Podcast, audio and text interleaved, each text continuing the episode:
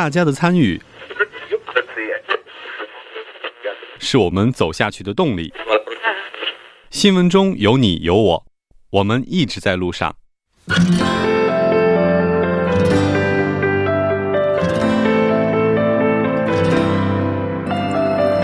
参与我们的节目，您可以通过手机短信的方式发送短信到井号1013，每条短信会收取50韩元的通信费用，或者可以进入我们官方网站3w.tbs.seoul.kr 进行留言。我们期待大家的参与。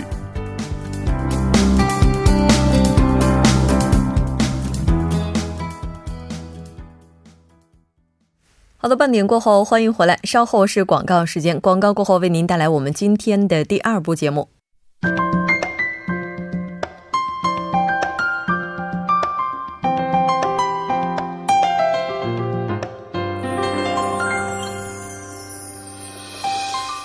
首尔新生活为您介绍首尔市面向在韩外国人推出的优惠政策、开办的教育讲座、举行的庆典。接下来马上进入我们今天的首尔新生活。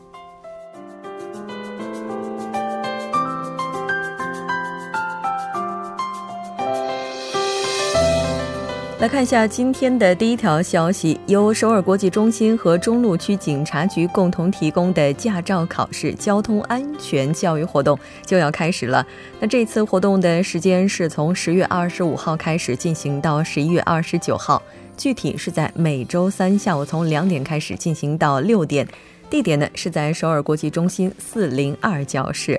那这次招募的对象是居住在首尔市的外国人居民。那另外对我们想要参与这次活动的朋友也有一定的要求。首先，韩国语能力水平呢应该达到3级以上，社会统合项目呢也应该达到3级以上。那这次教育的内容包括驾照的笔试教育以及路考合格的技巧等等。那这一次笔试的材料是免费为大家提供的，报名时间是从即日起进行到10月24号，一共会招募17人。您可以拨打电话02-2075-4133 02-2075-4133进行直接的报名。那当然您也可以来到现场进行报名。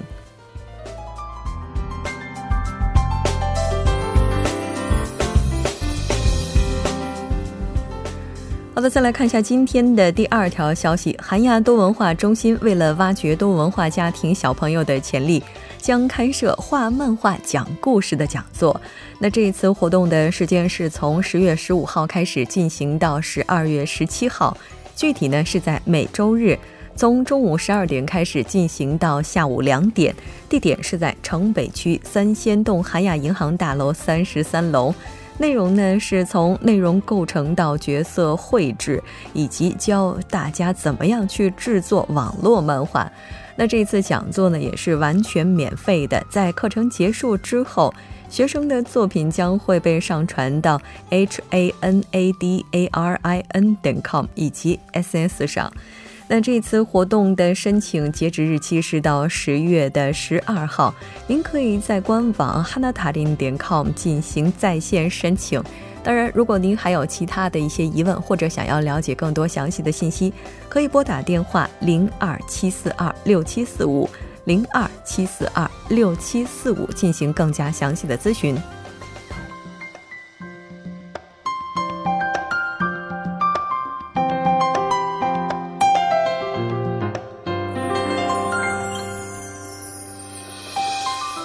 先来关注一下今天的最后一条消息，韩国外国人人力支援中心为在韩国的外国人劳动者提供在韩国生活当中会遇到的人权侵害方面的咨询服务，以及为了更快适应韩国社会的生活方面的有关咨询。那这次活动的地点是在韩国外国人人力支援中心 B 栋1楼的咨询室。那这一次活动将会有5位咨询师为大家提供服务，除此之外呢，也会有蒙古、越南、中国、印尼、泰国等当地的一些语言志愿者所以您不需要担心语言的问题，只要来到现场进行咨询就可以了。那这次活动当中，如果您有关拖欠工资、工伤、事故、暴力、诈骗、死亡、签证延长以及护照扣押等等相关问题的话，都可以来到这里和咨询师进行商谈。那这次活动，如果您还有其他的一些疑问，可以拨打电话1644-0644 1644-0644 进行更加详细的咨询。那好的，以上就是我们今天首尔新生活的全部内容，当然也希望这些信息能够为大家的首尔生活带来更多帮助。稍事休息，马上为您带来我们今天的最新动态，一目了然。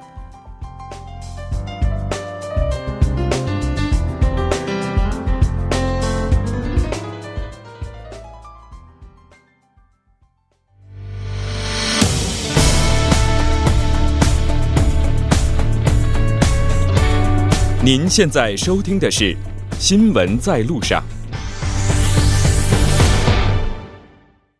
最新动态一目了然。接下来我们将通过嘉宾的独特视角来了解最新动态。今天我们请到的嘉宾依然是来自首尔大学的助教授董珂。董珂你好。木真你好。很高兴跟董珂一起来了解今天的最新动态。那今天您为我们带来的是什么动态呢？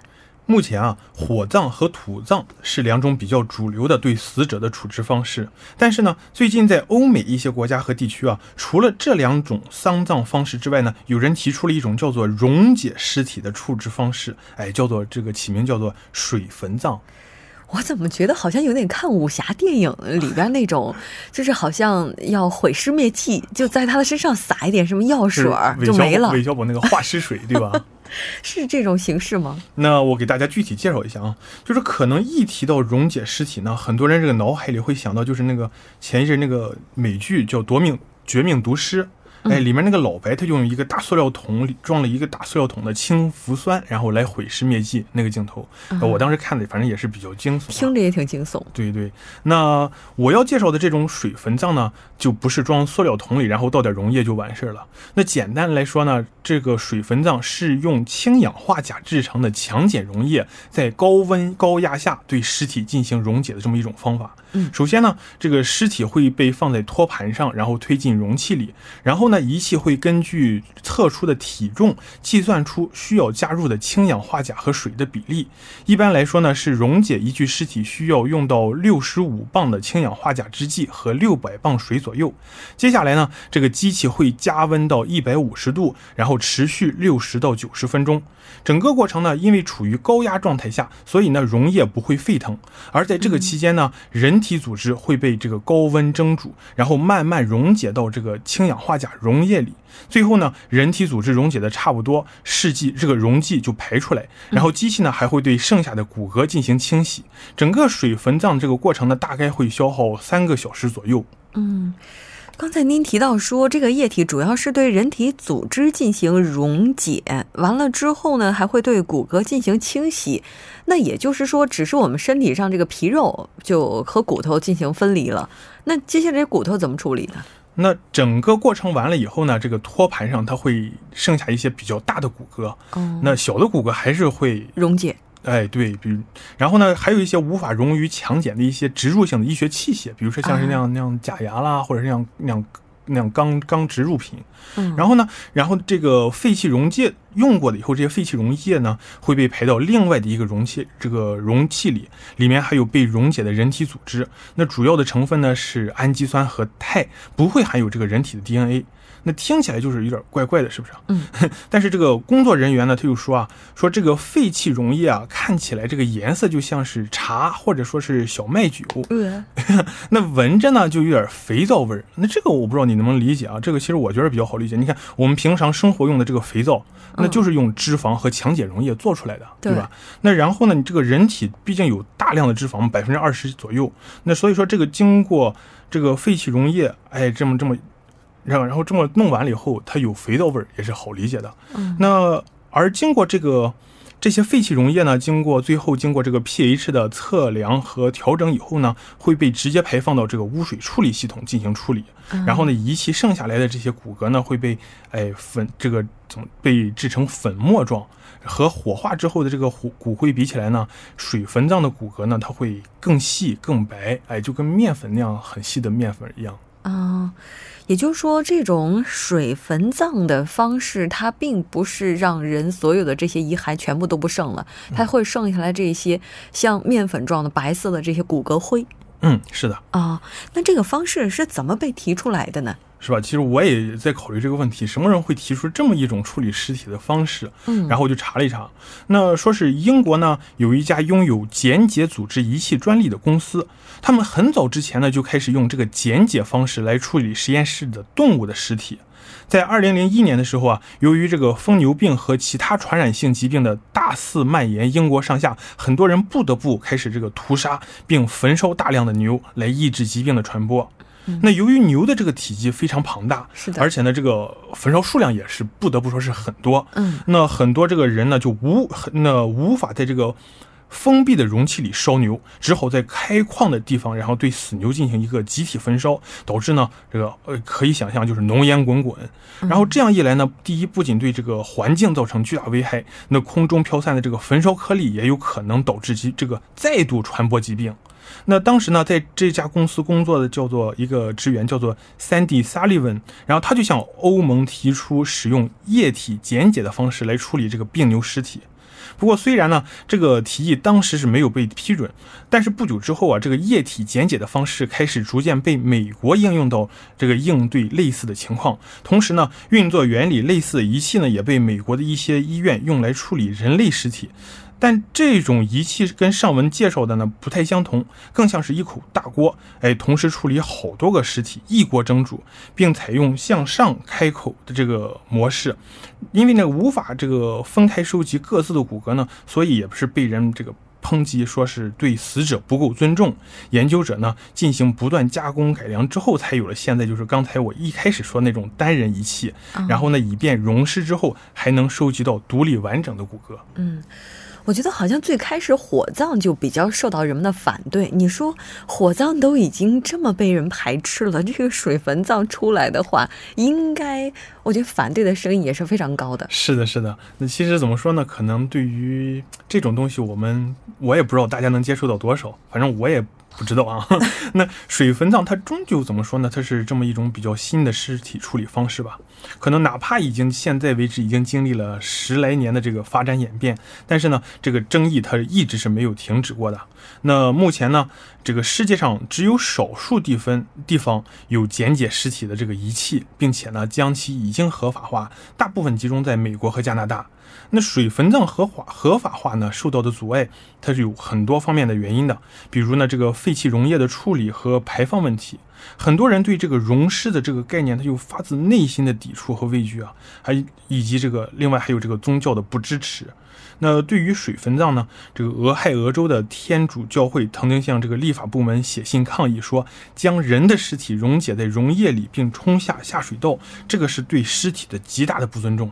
当然呢也有反对的声音啊，就是也会有支持的声音。很多支持甚至最终选择了这个水坟葬的人呢，这个出发点他们都是这个环保性。荷兰这个研究者他就专门对火化、土葬、水坟葬这三种葬丧方式呢进行了研究，然后并且用18项的这个环境指标来对他们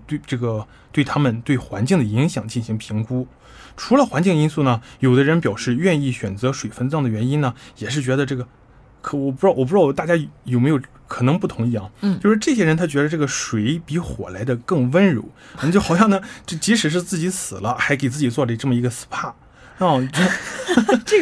这个想法可能比较奇葩了。那也有人觉得呢，这个人来到世界开始就是在母亲子宫的羊水里，那走了之后呢，在水里结束也是一个不错的选择。那另外你看，我们不得不说，就是说如今世界上呢已经是75亿人口了，那到本世纪末呢，预计会有110亿啊。那世界各地平均每天啊有15万人去世，那随着人口数量的增长呢，这个数字也会继续上涨。相关调查显示啊，预计在20年后，那英国1半的墓地都会用完，甚至现在在伦敦呢，一些墓地已经开始被反复利用，就说将原有的棺材呢往下移，然后在上面再放上新的棺材。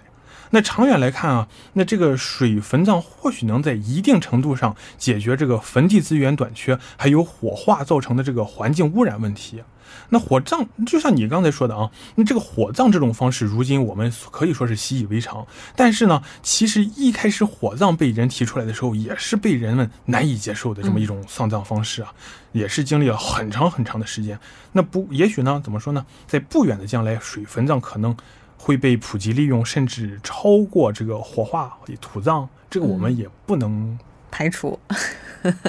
但是我倒是期待啊，在未来如果可以的话，要是出现一种更新型的丧葬方式就好了。然后这种丧葬方式最好不要引起那么多的争议，又能够有效的去缓解我们现有的资源短缺。是的。那好的，非常感谢董科给我们带来今天的这一期节目。同时呢，在这次中秋长假的时候，我们的董科也是要暂时的休息2周，我们期待董科2周后的回归。好的，谢谢木真，大家也好好休息，过一个愉快的中秋佳节。非常感谢。那好的，稍后我们来关注一下这一时段的路况、交通以及天气信息。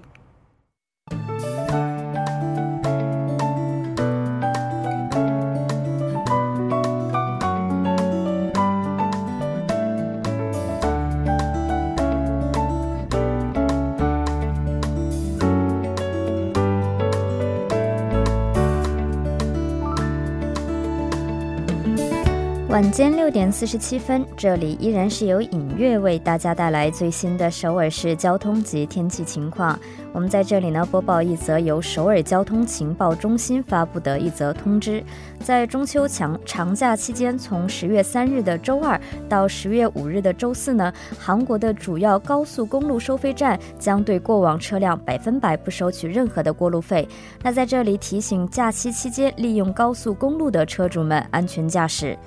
好的，接下来我们再度关注2则交通管制的通告。那在明天凌晨0点到3点，在松波大道蚕石大桥南侧丁字路口到蚕市站是有道路的包装作业。那受其影响，单方向5个车道中的一个车道将进行部分的交通管制。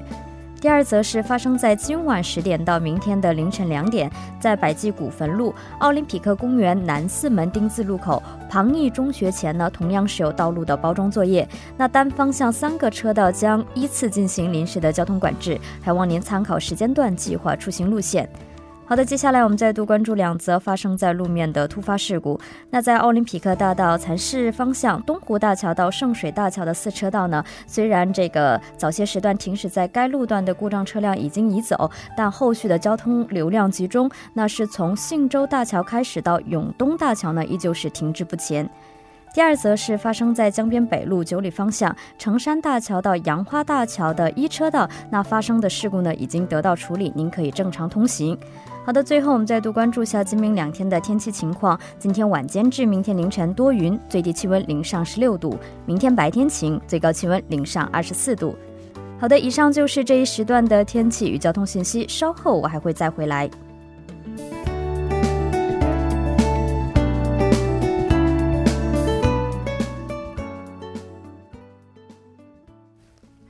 聚焦热门字符，解读新闻背后。接下来马上连线本台特邀记者全小星。小星你好。主持人好，各位听众朋友们好，很高兴跟小星一起来了解今天的新闻字符。那今天您为我们带来的是什么呢？好的，那么今天我准备的新闻和一个正在韩国备受媒体关注的法律有关，叫做金英兰法1周年。到明天的话应该就是金英兰法正式实施的1周年了。那在这一年当中应该说也有着很多的事件，我们来看一下现在媒体对于它的评价。好的，9月28日，韩国金英兰法又称关于禁止收受不当请托和财物的法案迎来了实施的1周年。可以说这个法案一跃成为韩国同年所出的法案当中最受关注的法律之一。它不仅在韩国造成了重大的影响，同时也在其他的国家引起了一系列的反响。例如中国中央纪检的机关报《中国纪检监察报》就曾经评其为一部展现人情社会腐败行为之法，并认为该法对于中国同样具有借鉴的意义。那么金英兰法，这金英兰是取名自韩国历史上首位女性大法官金英兰的名字，是由金英兰她首先提出的一个反贪腐法案。那么这个法案在1年之前，也就是2016年的9月28日正式开始实施。嗯，是的，这部法律应该说目前在境外的话它的知名度也是非常高的。我们再来简单回顾一下这部法律。好的，那么经英兰法就是像刚才提到的，它是一个针对贪腐行为及不当请托所推出的一个法案。那么这部法案的对监管对象包括公务员、教师、律师、媒体从业人员等 以及其家属。那么规定上述人员接受宴请时的人均费用不得超过3万韩元， 收受礼品价值不得超过5万韩元等。 另外根据该法案，如果监管对象收受100万韩元以上的财物， 不管该行为是否与其职位有关，都将受到刑事处罚。 而即便收受财物不及100万韩元， 但在一年中从同一人物处合计收受超过300万韩元的财物， 也将受到刑事处罚。 而若收受购物不满100万韩元， 所收受的购物不满100万韩元， 则会被处以收受金额2至5倍的一个罚金。 嗯，是的，没错，应该说这部法案对于一些具体的收受贿赂的情况做出了比较详细的规定。那这一年的话，它取得了哪些成效呢？ 是的，那么事实上，尽管韩国的清廉指数在世界上排名， 特别是在亚洲国家来看并不算很低，但是腐败案件却是时有发生的。 那么可以说金英兰法的一个推出，对于韩国重视人情以及所以来的人情 人情类的一个腐败的这么一个案件的发生，可以起到了非常大的一个震慑作用。 那么它总体来讲也是得到了大多数韩国民众的支持。 例如金英兰法生效只 仅仅是过了100天的时候， 韩国的国民权益委员会就共受理了超过100起举报， 而其中90%为不当请托和收受钱财。 那么对此权益委员会方面就表示，法案的生效后， 公务员公款宴请学生向老师送不当礼物的一些行为较此前有大大的减少， 可以说成果也是比较显著的。 而也有法律界人士认为，与查办贪污大案相比， 金英兰法更提倡从社会中的小贪小占入手， 向人们灌输了反腐应从小事抓起的意识。 嗯，是的，所以它带给社会的意义的话， 我们也可以从这个角度去理解吧。 是的，那么特别是这部法律的实施， 可以说也为韩国的公职社会带来了一个有意义的变化。 比如说有一些公务员就表示，在此前一周要有好几天可能会在外面接受其他人的宴请， 但是在法律实施之后，许多人开始不再接受宴请，或者是将宴请的次数减少。 那么这与此同时，也可以说是为了家庭，包括为了韩国社会带来了一些健康的变化。 那么这个在有关调查当中也是有所显示的。 以韩国社会做的一个调查显示， 回答者10人当中有9人表示， 金英兰法对于减少礼物的一个交换，或者是非法的一个 请托和宴请有了一个非常显著的效果。 嗯，是的，那这部法案的话， 其实我们之前在新闻放大镜板块也进行过讨论。 那相信对于一部法律来讲，它肯定做不到完美， 应该说也给一些群体带来了负面影响。 我们来看一下。 是的，那么可以说金英兰法同时也为一些人群造成了不便。 那么最具代表性的就是农业界， 像在26号 在首尔一个酒店当中举行的 金英兰法施行1周年讨论会当中， 那么种植花卉的30余名农民就冲入台上，要求 金英兰法不得以农民的血汗来作为成功的代价， 并且要求权益委员会对于增长 农业界的一个权益所做出一定的表态。 那么除了农业界之外， 像韩国的餐饮行业以及部分流通行业也可以说是受到了致命的影响。 嗯，是的，所以最近一段时间呢， 应该说不是最近呢， 一直以来的话都有声音表示 应该要修正相关的部分。 我们来看一下。 好的，那么可以说金英兰的严苛的规定 导致的韩国消费大幅的减少是有数据可以可循的， 由此也出现了修改法律的声音。 比如说在金英春海洋水产部部长 就在本月25日的一个恳谈会上就表示， 到今年年底之前将修订金英兰法的有关法案， 并且将对一个礼物的一个允许标准适当的有所提高。